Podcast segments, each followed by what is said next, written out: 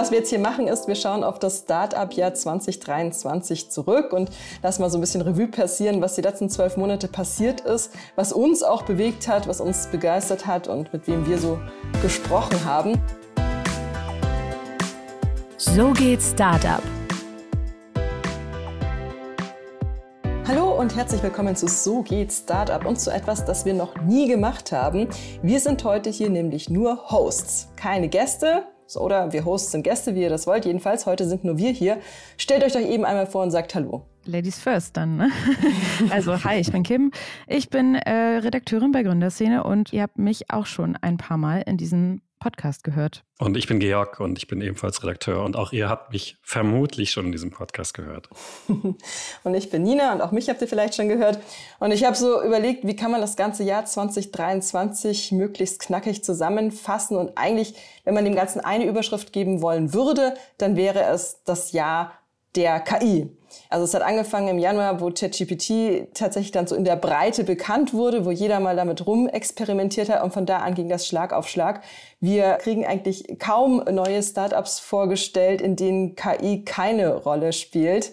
Also es war das Riesenthema und es ist dein Riesenthema, Georg. Deshalb erzähl doch mal, stimmt es, ist es das KI-Jahr und wieso ist es das jetzt? Jetzt mag ich dir natürlich nicht widersprechen. Natürlich ist es das KI-Jahr. Das ist übrigens nicht hundertprozentig korrekt, was du sagst, weil im Januar hatte ChatGPT sogar schon 100 Millionen aktive Nutzer. Und wenn man ganz genau ist, fing das eigentlich schon Ende 22 an. Aber tatsächlich hat es dann erst in Deutschland viel später gestartet, was, glaube ich, so ein deutsches Problem ist, dass es in den USA beginnt. Dann kommt es nach Deutschland. Und wir haben ja zum Beispiel immer Anfang des Jahres unsere Hoffnungsträger, die wir vorstellen bei Gründerszene. Und da war kein einziges KI-Startup dabei.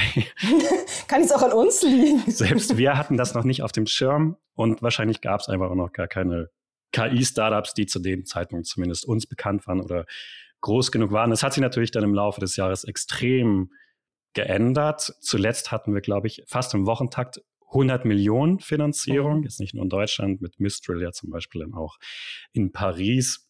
Und was ich übrigens total spannend fand, ich beschäftige mich jetzt echt seit Jahren schon mit KI. Ich habe das Ganze auch so ein bisschen studiert und ich finde, das ist das Jahr, wo man das erste Mal auch mit in Anführungszeichen Laien mal über dieses Thema sprechen kann. Deswegen finde ich das besonders spannend. Ja, das stimmt. Es ist ja eigentlich nicht neu, das Thema. Ne? Das ist ja seit Jahrzehnten eigentlich, aber jetzt ist es in der Breite angekommen. Ja, was so ein bisschen schade ist, das hatte ich auch gerade schon gesagt, in Deutschland hinkte das so ein bisschen hinterher. Wir selber hatten es nicht auf dem Schirm. Mhm. Und ich hatte letztens mit einem Buchautoren über das Thema gesprochen, hatte gerade ein Buch über KI geschrieben. Der heißt Mario Herger, der ist zwar Deutscher, der wohnt aber im äh, Silicon Valley. Das heißt, er hat so ein bisschen den Blick auf beide Regionen, also einmal eben die USA, einmal Deutschland. Und der hat mich so ein bisschen traurig gestimmt, als ich ihn fragte, hat Deutschland noch eine Chance aufzuholen bei dem Thema? Und er hat direkt gesagt, nein, haben wir nicht. Und das liegt so an verschiedenen äh, Problemen. Das eine ist, meinte er, wir in Deutschland schauen immer zuerst auf die Fehler. Also ne, zum Beispiel, es gibt diese Halluzinationen bei ChatGPT oder die geben vielleicht Sachen aus, die wir nicht wollen. Gerade erst letztens zum Beispiel hatte ja Aleph Alpha, das größte deutsche Unternehmen, Probleme, weil das Modell Hitlerlob ausgegeben hat. Geht natürlich gar nicht. Aber das sagen wir in Deutschland. In den USA würde man das genau andersrum sehen. Die versuchen halt das Potenzial zu sehen. Und da meint eben dieser Mario Herger zum Beispiel, deswegen werden wir in Deutschland es nicht schaffen, da die Nummer eins zu werden. Nicht mal die Nummer zwei. USA und China sind natürlich da viel, viel weiter, was natürlich auch an der Anzahl der Daten liegt, die da eben zugrunde liegt. Und das Thema Nummer zwei, was er als Problem sieht, ist dieses Datenschutzproblem, in Anführungszeichen muss man sagen. Natürlich ist Datenschutz wichtig, aber die Deutschen versuchen eben immer erst sich an den Datenschutz zu halten. Und es ist natürlich bei einem Thema wie KI, wo Daten extrem wichtig sind, sehr schwierig. Mhm. Ja. Ist Datenschutz auch gleichzeitig das mit diesem KI-Gesetz, das jetzt gerade in der EU verabschiedet wurde, von dem ja auch einige sagen, es könnte uns ausbremsen und lähmen? Das KI-Gesetz ist relativ schwammig, würde ich sagen. Das hat nicht unbedingt was mit Datenschutz zu tun. Da geht es eher darum, wie riskant Startups und eben KI-Modelle eingeschätzt werden. Ja, also wenn du zum Beispiel Hochrisiko bist, dann ist es wiederum schwierig für dich, damit an Kunden zu kommen. Andersrum ist es leichter. Das Gute ist aber, dass sich eben an diesen AI-Act natürlich auch US-Unternehmen halten müssen. Das wiederum bedeutet, dass zum Beispiel eben Unternehmen wie Aleph Alpha in Deutschland, andere wie Nionic gibt es natürlich auch, die ein bisschen kleiner sind, aber auch zum Beispiel Mistral aus Paris, die ich gerade nannte, die auch in der EU agieren, zumindest den europäischen Markt für sich immer noch haben. Ja? Und das ist Unternehmen wie OpenAI, Google, Facebook und Co., beziehungsweise Meta inzwischen, vielleicht ein bisschen schwieriger haben, weil die Modelle eben noch nicht auf den europäischen Markt angepasst sind. Und damit haben wir zumindest in unserem Raum, in dem wir uns bewegen, als KI-Startups noch eine Chance, eben wirtschaftlich zu sein. Worauf bezieht sich das, was du gerade sagtest, also diese Risikoeinschätzung? Was genau ist damit Risiko gemeint? das Gesetz ist ja noch nicht hundertprozentig durch. Ich glaube, es ist im Endeffekt dann wieder ein Fall für die Gerichte. Ja, deswegen möchte ich mich jetzt nicht so weit aus dem, aus dem Fenster lehnen. Risiko kann vieles bedeuten. Ja, es geht eben darum, da ist ja auch ganz, ganz viel Angst und das ist jetzt wieder ein deutsches Thema. Du als Deutsche sprichst das wieder an, dass natürlich äh, durch den Einsatz von KI in verschiedensten Bereichen viel passieren kann. Ja. Viele haben Angst, dass die Menschheit ausgelöscht werden kann. Es könnten natürlich auch kleine Probleme sein. Es könnte natürlich auch wieder, wie Nina gerade meinte, auch ein Datenschutzproblem sein. Ja, keiner weiß so richtig, was sind das überhaupt für Daten, die da benutzt werden oder was passiert vielleicht mit den Daten, die du dort eingibst ich glaube, der Bereich ist noch gerade so neu, das ist deswegen auch, was ich sagte, ne? es ist dann später wieder ein Fall wahrscheinlich für die Gerichte. Es muss dann im Einzelfall entschieden werden. Hast du denn eine Tendenz? Also glaubst du eher an das Potenzial oder macht dir das ein bisschen Angst? Nee, mir macht das nicht Angst. Aber das liegt vielleicht auch daran, dass ich mich, wie gesagt, schon seit vielen, vielen Jahren damit beschäftige. Und viele haben vielleicht jetzt das erste damit zu tun, sehen deswegen gleich von 0 auf 100 diesen, diesen Sprung, haben nicht die Entwicklung gesehen. Ich glaube, dann ist es nochmal anders, wie man damit umgeht. Und ich glaube, viele überschätzen auch, was man mit KI machen kann. Da wird jetzt nicht plötzlich diese AGI kommen, also diese Artificial General Intelligence, von der die meisten denken, dass sie schon existiert, die aber noch lange nicht da ist. Man nennt das Ganze auch immer diesen stochastischen Papagei. Ne? Das Ganze gibt ja nur wieder, was es irgendwo im Internet geschrieben schon gibt. Und das ist ja auch der Grund, warum eben zum Beispiel jetzt zuletzt bei Aleph Alpha eben auch diese Hitlerlob, die Hetze auf Heterosexuelle und Co. passierte, weil irgendwo im Internet das schon mal geschrieben wurde. Das Ganze wird wiedergegeben und dann muss man aber auch sagen, müssen diese ganzen Modelle noch aligned werden. Das bedeutet, ein Moralkompass wird oben drauf gelegt. Und diesen Moralkompass, den kann man ja als Unternehmen oder sollte man dann eher als Gesellschaft entsprechend so festlegen, dass man dann damit auch eben niemanden ausschließt. Und nochmal so für unseren Berichterstattungsbereich gesprochen, glaubst du, es ist wichtig und richtig, dass Startups jetzt so stark auf KI als Thema setzen? Oder glaubst du, das gibt vielleicht auch die Gefahr einer Blase, die da entstehen könnte? Nee, eine Blase ist es definitiv nicht. Das war übrigens auch etwas, worüber ich mit diesem Mario Herger, den ich gerade als Buchautor genannt hatte, gesprochen habe. Er sagt, dass das Wort Hype zum Beispiel, was ja so eine Vorstufe vielleicht von einer Blase, die Platz äh, sein kann, dass darüber nur in Deutschland oder Europa gesprochen wird. Das ist auch wieder nichts, worüber in den USA gesprochen werden würde. Nee, das Thema ist definitiv da und die meisten Tech-Experten sagen ja auch, dass KI quasi das nächste Internet ist. Mhm. Ja, von daher nein, das ist definitiv keine Blase. Deutschland ist ja, wie wir selber festgestellt haben, wahrscheinlich sogar zu spät dran. Wir selbst hatten Anfang des Jahres es nicht mal wirklich auf dem Schirm. Wir können froh sein, dass jetzt überhaupt so viele Millionen noch in deutsche Unternehmen, wie zum Beispiel Aleph Alpha, geflossen sind. Also es ist genau andersrum. Wir müssten eigentlich noch viel, viel mehr in diesem Bereich tun. Auch viel mehr Grundlagenforschung, wieder das nächste Problem. Deutschland ist zwar gut in der Grundlagenforschung, aber na, ne, dann, dann bleibt es eben auch in der Forschung und nur selten werden daraus Unternehmen. Auch das wieder zum Beispiel in den USA genau andersrum. Mhm. Also die Investoren, die jetzt ganz stark auf das Thema setzen, FOMO getrieben, die haben recht. Die haben total recht und wir können froh sein, wenn auch weiter Geld fließt. Aber am Ende haben wir ja natürlich dieses Jahr nicht nur über KI geschrieben und nicht nur KI hat uns beschäftigt. Jörg, was war aus deiner Perspektive noch ein anderes großes Thema? Worüber wir das ganze Jahr gesprochen haben, ist definitiv noch ein anderes Akronym, nämlich ESOP also Mitarbeiterbeteiligung, wenn man es äh, auf Deutsch nennen möchte.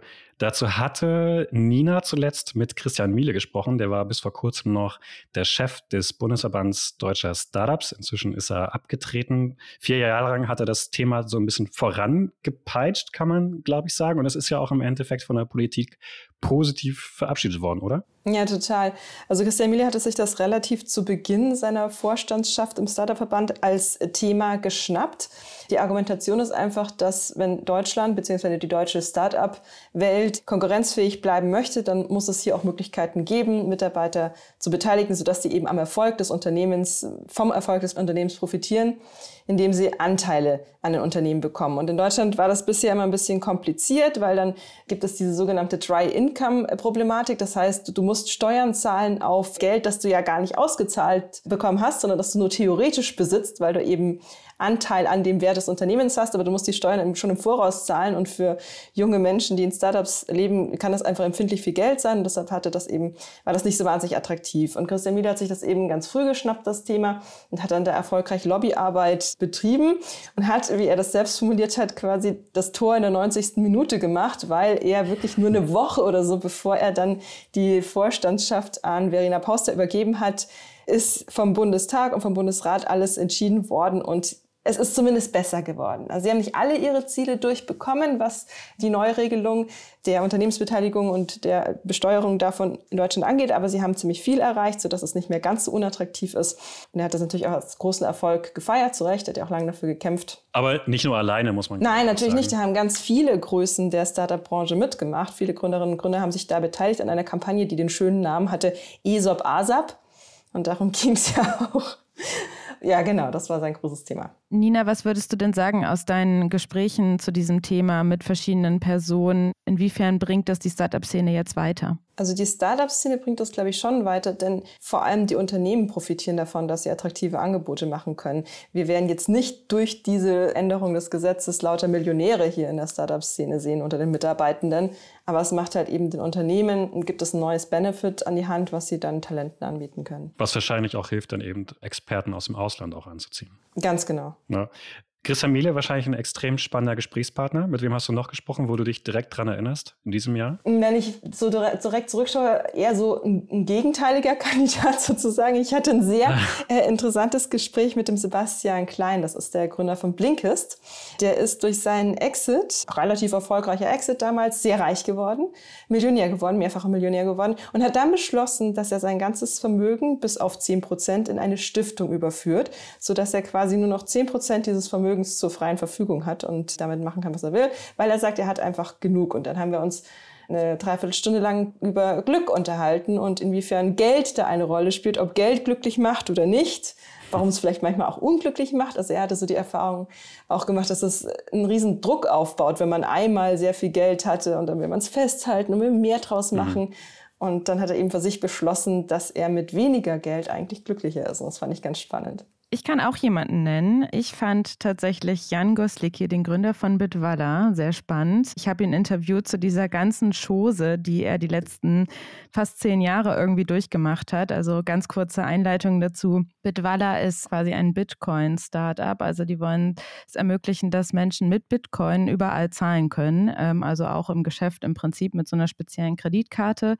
Und die Geschichte von Bitwala bis heute ist einfach super verrückt. Und ich wusste vorher, dass Bitwala irgendwann dann Nuri hieß und jetzt wieder Bitwalla heißt und insolvent war und er jetzt, also Jan Gosliki, der Gründer, einfach neu gegründet hat. Ich wusste, dass Jan Gosliki in den ersten Jahren seiner Gründung einen schweren Unfall hatte und ich fand das schon irgendwie, dachte ich, okay, das ist ja auch auf jeden Fall eine, eine Geschichte, die es wert ist zu erzählen.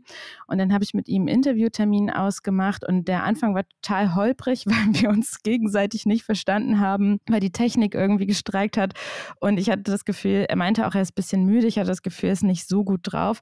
Und ich dachte, die ersten 15 Minuten dachte ich, ich glaube, das wird hier alles nichts. Ich muss auch wirklich sagen, ich habe auch ganz viel von dem, was er erzählt hat, erst gar nicht verstanden, weil das auch so ein, so ein komplizierter Bereich ist. Also Bitcoin, Fintech, quasi Neobank gründen und so weiter. Da war ich bis dato jetzt nicht so tief drin. Und ich habe die ersten 15 Minuten gedacht, okay, dieses Interview führt ins gar nichts. Aber es wurde dann tatsächlich irgendwie so verrückt, was er alles zwischendurch noch erzählt hat, was passiert ist. Und einer der Gründer ist ausgestiegen. Dann hat er ja selber diesen Unfall und die haben einfach immer weitergemacht. Dann hatten die noch einen Markenrechtsstreit mit der Apo-Bank, weil sie im Prinzip aus Versehen einfach fast das gleiche Logo hatten wie die Apo-Bank und so. Also immer wieder sind da solche Sachen passiert, wo man auch als Zuhörer dann denkt, oh nein, wie doof. Und ja, das hat mich tatsächlich aber im Nachhinein Nachhinein, als ich das alles dann auch nochmal verifiziert und geprüft habe und so weiter, hat mich das wirklich beeindruckt, dass er immer drangeblieben ist und da eigentlich nie aufgegeben hat, weil er so sehr auch an dieses Konzept Bitcoin glaubt. Und das fand ich beeindruckend, dass man trotz dieser ganzen Rückschläge, die er da auch persönlich tatsächlich irgendwie einstecken musste, irgendwie immer dabei geblieben ist. Du hast übrigens gerade gesagt, du hast das Thema nicht ganz verstanden, was ja so ein bisschen noch daran liegt. Du bist ja relativ neu in der Szene, kann man sagen. Ungefähr seit einem halben Jahr? Ja, Genau, ja, also im Mai bin ich dazu gestoßen. Genau, ich war vorher schon Wirtschaftsredakteurin, also war als Journalistin in der Wirtschaft unterwegs, aber mit der Startup-Szene hatte ich bisher noch nicht so viele Berührungspunkte, außer vielleicht mal ein Bericht über irgendwas, eine neue Erfindung quasi oder so. Aber so tief in die Startup-Szene bin ich noch nie eingestiegen, fand es aber direkt super spannend. Okay. Und was ja auch total spannend ist, ist, dass die Startup-Szene ja auch sehr viele Persönlichkeiten irgendwie hervorbringt, die einem manchmal tatsächlich wenn ich das mal so sagen darf, manchmal ein bisschen komisch vorkommen, aber die ja alle irgendwie eine Idee haben, wie sie die Welt formen wollen. Und das finde ich halt auch sehr spannend. Und da habt ihr ja wahrscheinlich auch noch ein paar Geschichten, oder? Die spannendste in diesem Jahr, die ist tatsächlich erst vor ein paar Tagen bei mir passiert. Das war der Volker Ehlasser. Ein paar, die vielleicht gerade den Podcast hören, haben vielleicht auch die Folge gehört.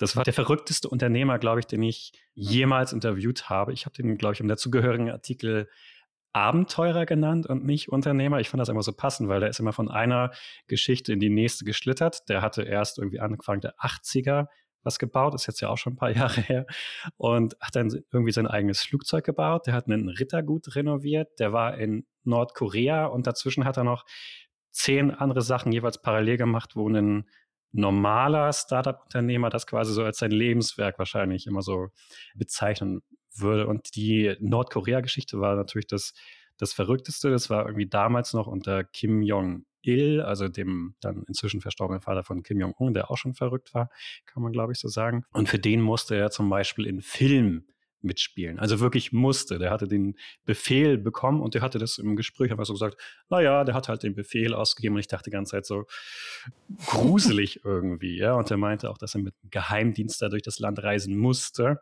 ja, weil er natürlich nicht alles sehen durfte und dass irgendwie sein Kind beinahe auch in Nordkorea geboren worden wäre. Und das wäre dann das zweite europäische Kind überhaupt in dem Land gewesen. Also eine extrem spannende Person. Und zum Schluss hat er gesagt, und jetzt gerade baue ich was mit KI.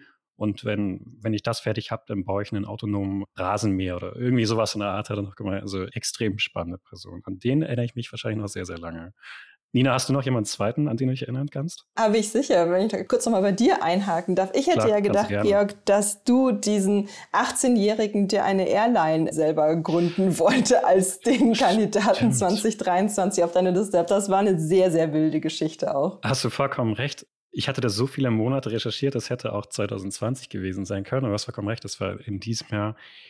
Das war erst eine sehr, sehr lange Recherche die irgendwie nur mit so einem Gefühl begann, da stimmt irgendwie etwas nicht und dann hat sich das nach und nach bewahrheitet. Wir sind ja auf irgendwelche geheimen Chats getroffen, wir haben mit den verschiedensten Flugexperten gesprochen, Kryptoexperten gesprochen, weil der hatte ja mutmaßlich, muss man sagen, Kryptobetrug begonnen und hat irgendwie Geschäftspartner, die alle eher so 40 Jahre plus waren. Er selber, wie sich herausstellte, war nicht mal volljährig, hat die halt in das Licht geführt, ist kostenlos irgendwie nach Malta geflogen und total verrückt. Und am Ende habe ich noch ans Telefon bekommen, er hat alles für abgestritten, aber äh, die Beweise sprachen gegen ihn.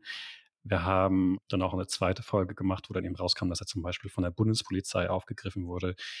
Stimmt, ich weiß nicht, warum ich den vergessen hatte. Das war eine sehr spannende Persönlichkeit dieses Jahr, ja. Was ist mit dem passiert danach? Weißt du das? Nee, weiß ich ehrlich gesagt nicht. Das letzte, was ich gehört habe, ist, dass er wohl nicht ganz aufgehört hat mit dieser Masche. Aber ich habe leider keine Details. Ich weiß aber, dass andere Leute da noch weiter recherchieren.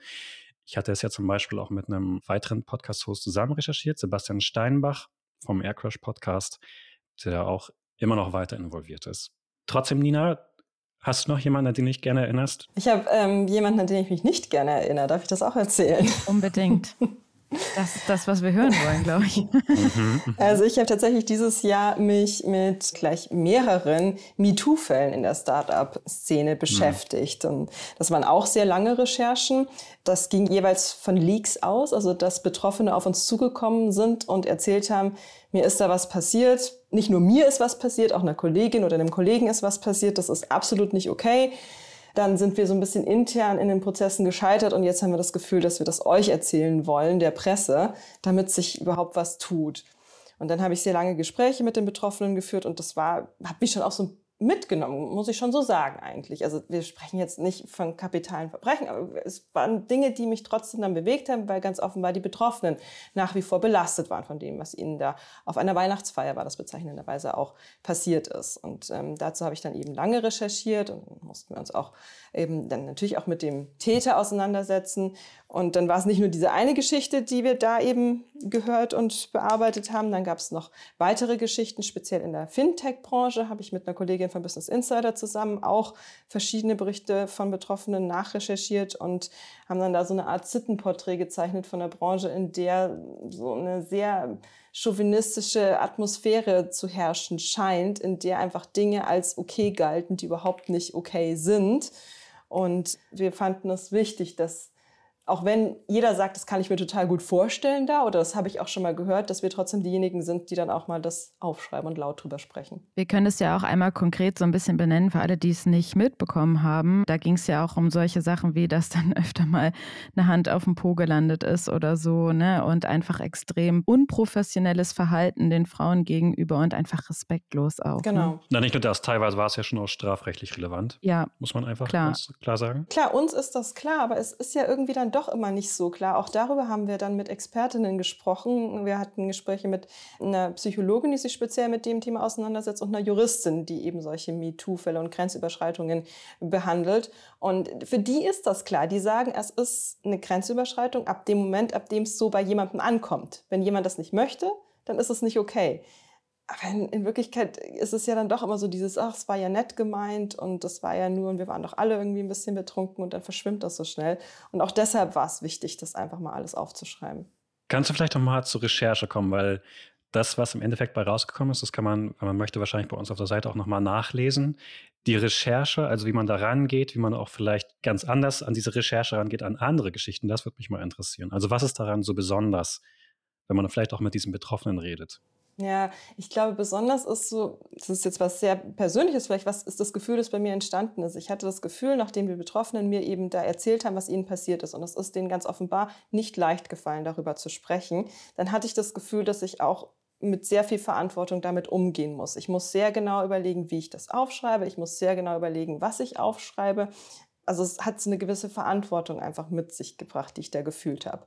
Und auch so müsste ich möchte auch, ich möchte jetzt auch, dass was passiert, weil das ist nicht, nicht fair, dass nichts passiert ist bis hierhin. In dem speziellen Fall war es ja auch so, dass ihr eben einfach Verantwortung gegenüber den Quellen hattet, also diesen Quellenschutz gewährleisten musstet. Das hieß dann im Umkehrschluss, dass ihr die Täter sozusagen oder die mutmaßlichen Täter ja auch nicht konfrontieren konntet und euch dann für eine besondere Art entschieden habt, um das Ganze aufzuschreiben. Ja, das stimmt. Also ich habe persönlich auch wahnsinnig viel gelernt bei dieser Recherche über eben so Themen wie den Quellenschutz und Schutz der Persönlichkeit. Wir haben das alles auch in enger Abstimmung mit der Rechtsabteilung gemacht, mussten wir ja auch. Und ich finde es aber auch sehr, sehr richtig und wichtig, dass wir diesen Quellenschutz über alles stellen, dass also diese Frauen, die sagen, ich, klar will ich nicht, dass mein Name irgendwo bei euch veröffentlicht wird, aber ich möchte auch nicht, wenn wir danach in eine juristische Auseinandersetzung gehen, dass ich da aussagen muss mit meinem Namen. Und dann ist das so, dann respektieren wir das absolut. Ärgert dich das trotzdem? Also natürlich kann man das nachvollziehen, aber wenn man dann so lange auch an diesem Thema, ja, wie du sagst, persönlich involviert ist, passiv persönlich involviert? Hm, ich tröste mich sozusagen damit, dass ich mir denke, dass es vielleicht auch sowas bewegt, weil die Gemeinden wissen, dass sie gemeint sind.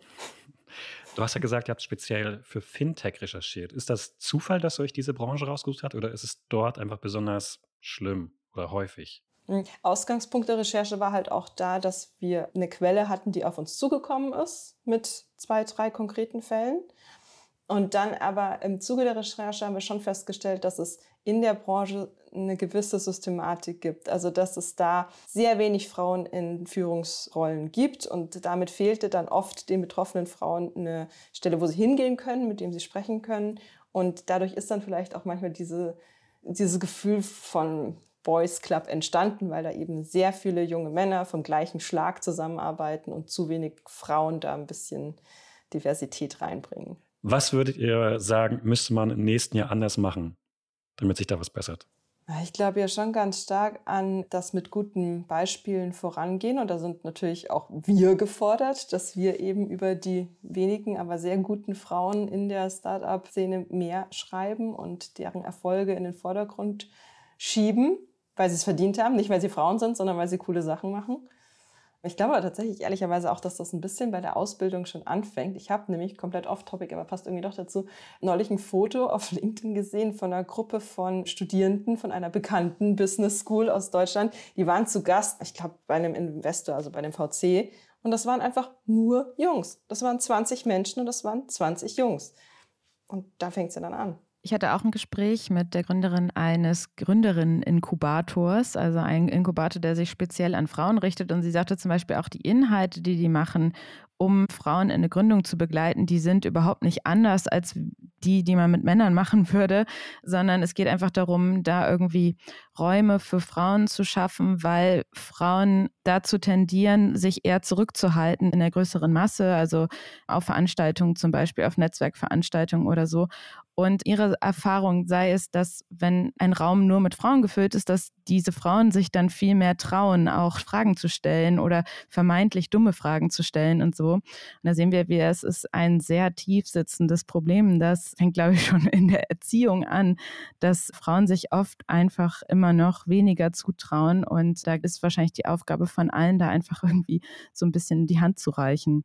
Es ist total schade, weil alle Personen übrigens, die wir gerade genannt haben, die so diese spannendsten Gesprächspartner waren, waren jetzt alles Männer. Und es ist ja jetzt nicht, weil wir uns absichtlich überlegt haben, so, oh, lass uns bitte keine Frauen nennen, sondern es gibt einfach grundsätzlich zu wenige und damit ist natürlich auch die Wahrscheinlichkeit, dass spannende Gesprächspartner eben Frauen sind, einfach viel, viel niedriger.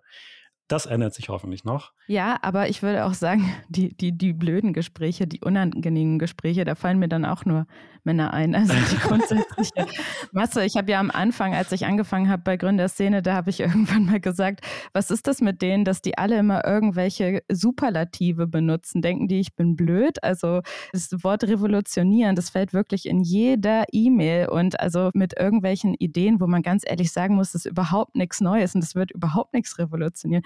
Aber es ist alles immer super und krass und toll. Und also natürlich, wir als Journalisten, wir hören da hin und verdrehen dann vielleicht innerlich so ein bisschen die Augen, weil wir über, übernehmen das natürlich nicht. Aber wenn du die ganze Welt ähm, mit diesen Superlativen die ganze Zeit voll spammst quasi, dann bleibt ja auch so ein bisschen was hängen. Und das ist dann vielleicht auch so eine vielleicht, ich will jetzt auch niemandem Unrecht tun, aber eher so eine männliche Eigenschaft, einfach mal so ein bisschen auf den Tisch zu hauen quasi, ein bisschen zu übertreiben und bei irgendwem bleibt es dann nachher hängen und Frauen stapeln in der Riegel vielleicht dann eher tiefer. Vielleicht müssen sich Frauen da auch ein bisschen mehr nach vorne trauen und ja. Sozialisierungsfragen sind jetzt, glaube ich, sehr, sehr, sehr, sehr tiefes Thema. Das können wir, glaube ich, jetzt hier nicht ausdiskutieren. Das ist mein Thema, sorry. Ich würde sagen, es ist kein männliches Thema, wenn man jetzt die Biologie meint, aber ich glaube, das führt zu weit. Aber was du ja auch so ein bisschen angesprochen hast, ist ja jetzt nicht nur, dass die Gründer zum Beispiel mit diesen superlativen prahlen, sondern es stehen ja ganz, ganz oft auch schon auch ziemlich schnell am Anfang so PR-Agenturen dahinter. Ja. Und das ist wahrscheinlich auch etwas, worüber du dich aufgeregt hast, oder? Das, ja. Dass eben diese PR-Agentur sagt, dass das revolutioniert, das ist super, das ist mega, wir machen alles an anders, wir machen alles neu und so weiter. Ja, ja und dann aber ganz unkonkret bleiben oft. Also ich habe so viele komische PR-Mails bekommen, habe ich echt in, der, in meiner ganzen Zeit als Journalistin noch nicht, weil da manchmal ich habe diese Mail gelesen und die war voll mit Superlativen, aber ich habe am Ende gar nicht verstanden, was das Startup macht. Also da stand da dann eigentlich gar nicht richtig drin. Und aber dann direkt so, ja, lass uns doch direkt einen Termin machen mit den Leuten und so. Und also ja, PR-Mails sind ein Thema für sich. Ich habe da zwei LinkedIn-Posts zu gemacht, weil ich irgendwie so genervt war, auch weil man echt teilweise richtig zugespammt wird mit Themen, die zum Beispiel für Gründerszene überhaupt nicht relevant sind. Aber Hauptsache, es geht irgendwie im weitesten Sinne um Unternehmen oder um Unternehmer oder so. Aber ja, das ist ein anderes Thema. Aber wenn wir vielleicht nochmal auf das Jahr selbst zurückkommen wollen, es gab ja noch ein paar mehr Besonderheiten. Besonders in der ersten Jahreshälfte hatten wir noch ein anderes negatives Phänomen. Wir haben nicht besonders häufig über Insolvenzen geschrieben über Entlassung geschrieben, über ausbleibende Finanzierungsrunden. Das hast du am Anfang nicht mitbekommen, oder doch, Kim? Doch, also als ich eingestiegen bin. Ich glaube, einer der ersten ähm, Texte, die ich überarbeitet bzw. aktualisiert habe, waren Unternehmen, die dieses Jahr schon Insolvenz angemeldet haben. Und das war ja, wie gesagt, ich habe im Mai angefangen, ich habe diesen Text aufgemacht und die Liste war schon extrem lang. Da habe ich mich kurz ein bisschen erschrocken. Das ist aber was, was tatsächlich sich so ein bisschen auch gegen Ende des Jahres, also wir haben zwar noch mal auch viele Entlastungen jetzt in den letzten Wochen gesehen, Aber die Stimmung zumindest scheint sich meinem Eindruck nach wieder gebessert zu haben sagen auch Investoren. Vielleicht hat sich es einfach verlagert. Wir kommen ja immer noch von diesem total verrückten Jahr 2021, wo einfach so viel Geld auf dem Markt war und wo sich Gründer wegducken mussten, um nicht finanziert zu werden, übertrieben sagt. Und jetzt ist, hat sich das alles so ein bisschen wieder eingespielt. Es gibt große Finanzierungsrunden, du hast es ja selber gesagt, Jörg, am Anfang, zum mhm. Beispiel für KI-Startups wie Aleph Alpha, gigantische Runde. Und es gab auch sehr, sehr große Finanzierungsrunden für Startups aus dem Bereich Klimatech. Also, also die wichtigen Zukunftsthemen, die scheinen wieder weiter finanziert zu werden, auch mit viel Geld. Man muss allerdings auch sagen, wir sind noch immer auf einem relativ hohen Level. Also es ist jetzt nicht so, dass wir plötzlich 15 Jahre wieder zurückhängen. Es war einfach nur eben nach Corona oder mit Corona ist es plötzlich sehr steil gewachsen und jetzt hat sich es wieder normalisiert. Kann man sagen, wir sind auch in Deutschland im Vergleich zur Gesamt-EU auch ein bisschen besser. Gesamt-EU waren die Finanzierung äh, im Jahresvergleich 50 Prozent weniger, also die Summe. Und Deutschland in Anführungszeichen nur 25. Ich hatte nochmal bei Atomico zum State of European Tech geschaut. Die Summe, die pro Runde ausgegeben wird, also Seed Series A und Co., die ist gar nicht so viel geringer. Es sind einfach nur weniger. Das heißt, weniger gute Startups. Jetzt kann man vielleicht so blöd sagen, Spreu vom Weizen und so trennen, ja.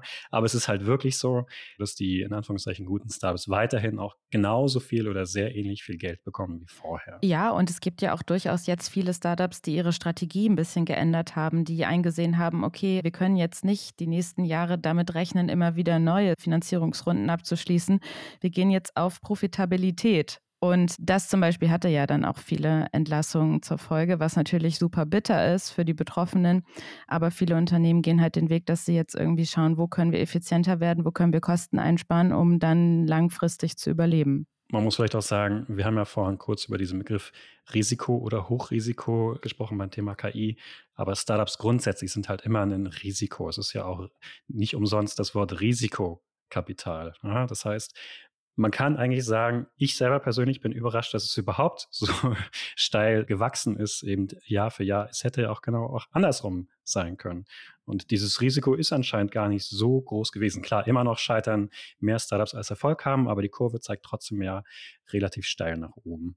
Von daher, ja, es gibt immer mal Entlassungen, aber es gibt eben genauso viele Startups, die eben auch erfolgreich sind. Wir hatten ja zum Beispiel auch dieses Jahr weiterhin neue Unicorns, mhm. drei Stück, glaube mhm. ich, waren es. Wir hatten im Sommer eine Finanzierungsrunde, die hat 1,5, also ein Klimatech-Startup zum Unicorn gemacht.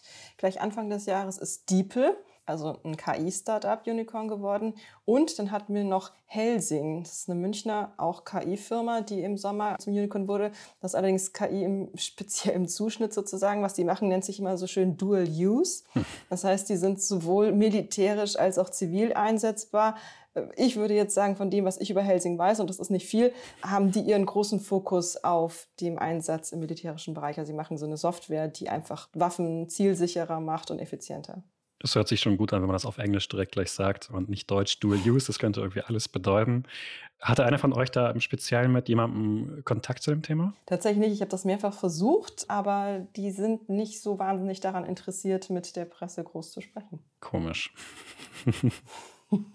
Jetzt haben wir ziemlich viel darüber gesprochen, was in diesem Jahr passiert ist. Lass uns vielleicht mal dazu kommen, was wir glauben, was nächstes Jahr passieren könnte, 2024, oder was wir vielleicht uns auch wünschen. Nina, was wünschst du dir für nächstes Jahr? Ich wünsche mir, dass viele Startups, trotz dessen, was Kim ja zu Recht gesagt hat, trotz dessen, dass sie von Wachstum auf Profitabilität umschwingen, sich weiterhin auch an die ganz großen neuen Ideen rantrauen. Das gilt genauso für die Investoren.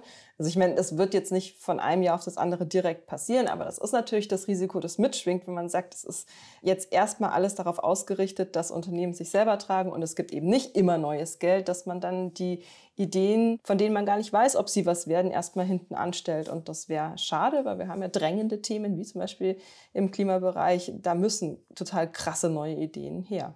Wenn ich einen Wunsch vorschieben darf, Kim, ich hätte zum einen persönlichen Wunsch. Äh, ich freue mich zum Beispiel jedes Mal, wenn ich über so wirklich Deep Tech Technologien schreiben kann. Und mir ist aufgefallen, dass in diesem Jahr relativ viele neue Technologien entstanden sind und sich auch so die breite Öffentlichkeit dafür interessiert hat. Ich hoffe, da kommt im nächsten Jahr noch mehr. Also so ne Thema Quantenfusion und Co. Vor irgendwie ein, zwei Jahren hatten jemand darüber sprechen wollen. Und dieses Jahr ist es so ein bisschen mainstreamiger geworden. Ich hoffe, im nächsten Jahr passiert da noch mehr. Ich will jetzt nicht schon wieder noch einen Mann nennen, aber zum Beispiel habe ich in diesem Jahr mit dem Alexander Gletzl gesprochen von Planck QC, totales Brain, wenn man das so sagen kann, muss man sein, wenn man einen Quantencomputer baut. Von solchen Leuten würde ich mir ehrlich gesagt im nächsten Jahr noch mehr wünschen. Weniger E-Commerce, mehr Deep Tech. Und weil ihr es vorhin selber so ein bisschen als Blase angesprochen habt oder mögliche Blase platzen könnte, wünsche ich mir, dass KI jetzt nicht vom Interessenshorizont verschwindet, nur weil die ersten Leute jetzt ChatGPT ausprobiert haben und vielleicht kein Interesse mehr daran haben. Kim, hast du noch einen Wunsch für das nächste Jahr? Der ist äh, sehr ähnlich zu deinem Wunsch, glaube ich. Also mm, ich finde immer noch, haben wir immer mal wieder Startups und Pitches, die bei uns reinfliegen, äh, bei denen man denkt, das braucht die Welt wirklich nicht. Also ist natürlich auch jetzt irgendwie auch meine Meinung, ne? Natürlich, also es kann ja auch vielleicht irgendwie anders sein, aber ich würde mir wünschen, dass wir oder dass dieser ganze, diese ganze wirtschaftliche Lage und diese Schwierigkeiten vielleicht jetzt tatsächlich dazu führen, was du schon meintest, dass sich die Spreu vom Weizen trennt sozusagen. Also dass wir dadurch aber Startups vielleicht mehr in den Fokus rücken, die wirklich irgendwie versuchen, was zu verändern. Das fände ich toll. Also wir haben auch immer wieder Berichte, dass es irgendwelche Schieflagen in, in bestimmten Bereichen der Wirtschaft gibt und immer wieder wird da als Lösung irgendwie werden Startups angepriesen. Und ähm, ich würde mir total wünschen, dass zum Beispiel da auch eine deutsche Lösung für manche Probleme mal dabei wäre. Ich habe noch einen Wunsch hier als Redaktion quasi. Ich würde mir wünschen, dass wir im nächsten Jahr mit ganz vielen tollen Gründerinnen und Gründern sprechen, die uns offen und ehrlich erzählen, wie das eigentlich ist, wenn man so selbst etwas aufbaut, was das auch für Schmerzen manchmal bereitet. Leute, die mit uns ganz ehrlich sind und sagen, hier habe ich auch mal Mist gebaut, damit wir richtig gute, coole Gespräche mit denen führen, die dann auch Lust machen, denen, die vielleicht noch nicht selbst gegründet haben, es doch zu wagen, weil bei keinem geht das ganz reibungslos und trotzdem kann es funktionieren. Und ich würde mir von unseren Zuhörern wünschen, dass sie erstmal natürlich eine tolle Weihnachtszeit haben, weil die steht jetzt als nächstes an. Dass ihr uns weiter treu seid. Wir freuen uns natürlich, dass ihr heute zugehört habt, dass ihr in diesem Jahr zugehört habt und dass ihr natürlich gerne auch im nächsten Jahr wieder zuhört. Genau. Da schließe ich mich an. Bis nächstes Jahr. Schöne Weihnachten. Guten Rutsch, sagt man. Ne? Bis nächstes Jahr. Bis dann. Tschüssi. Tschüss.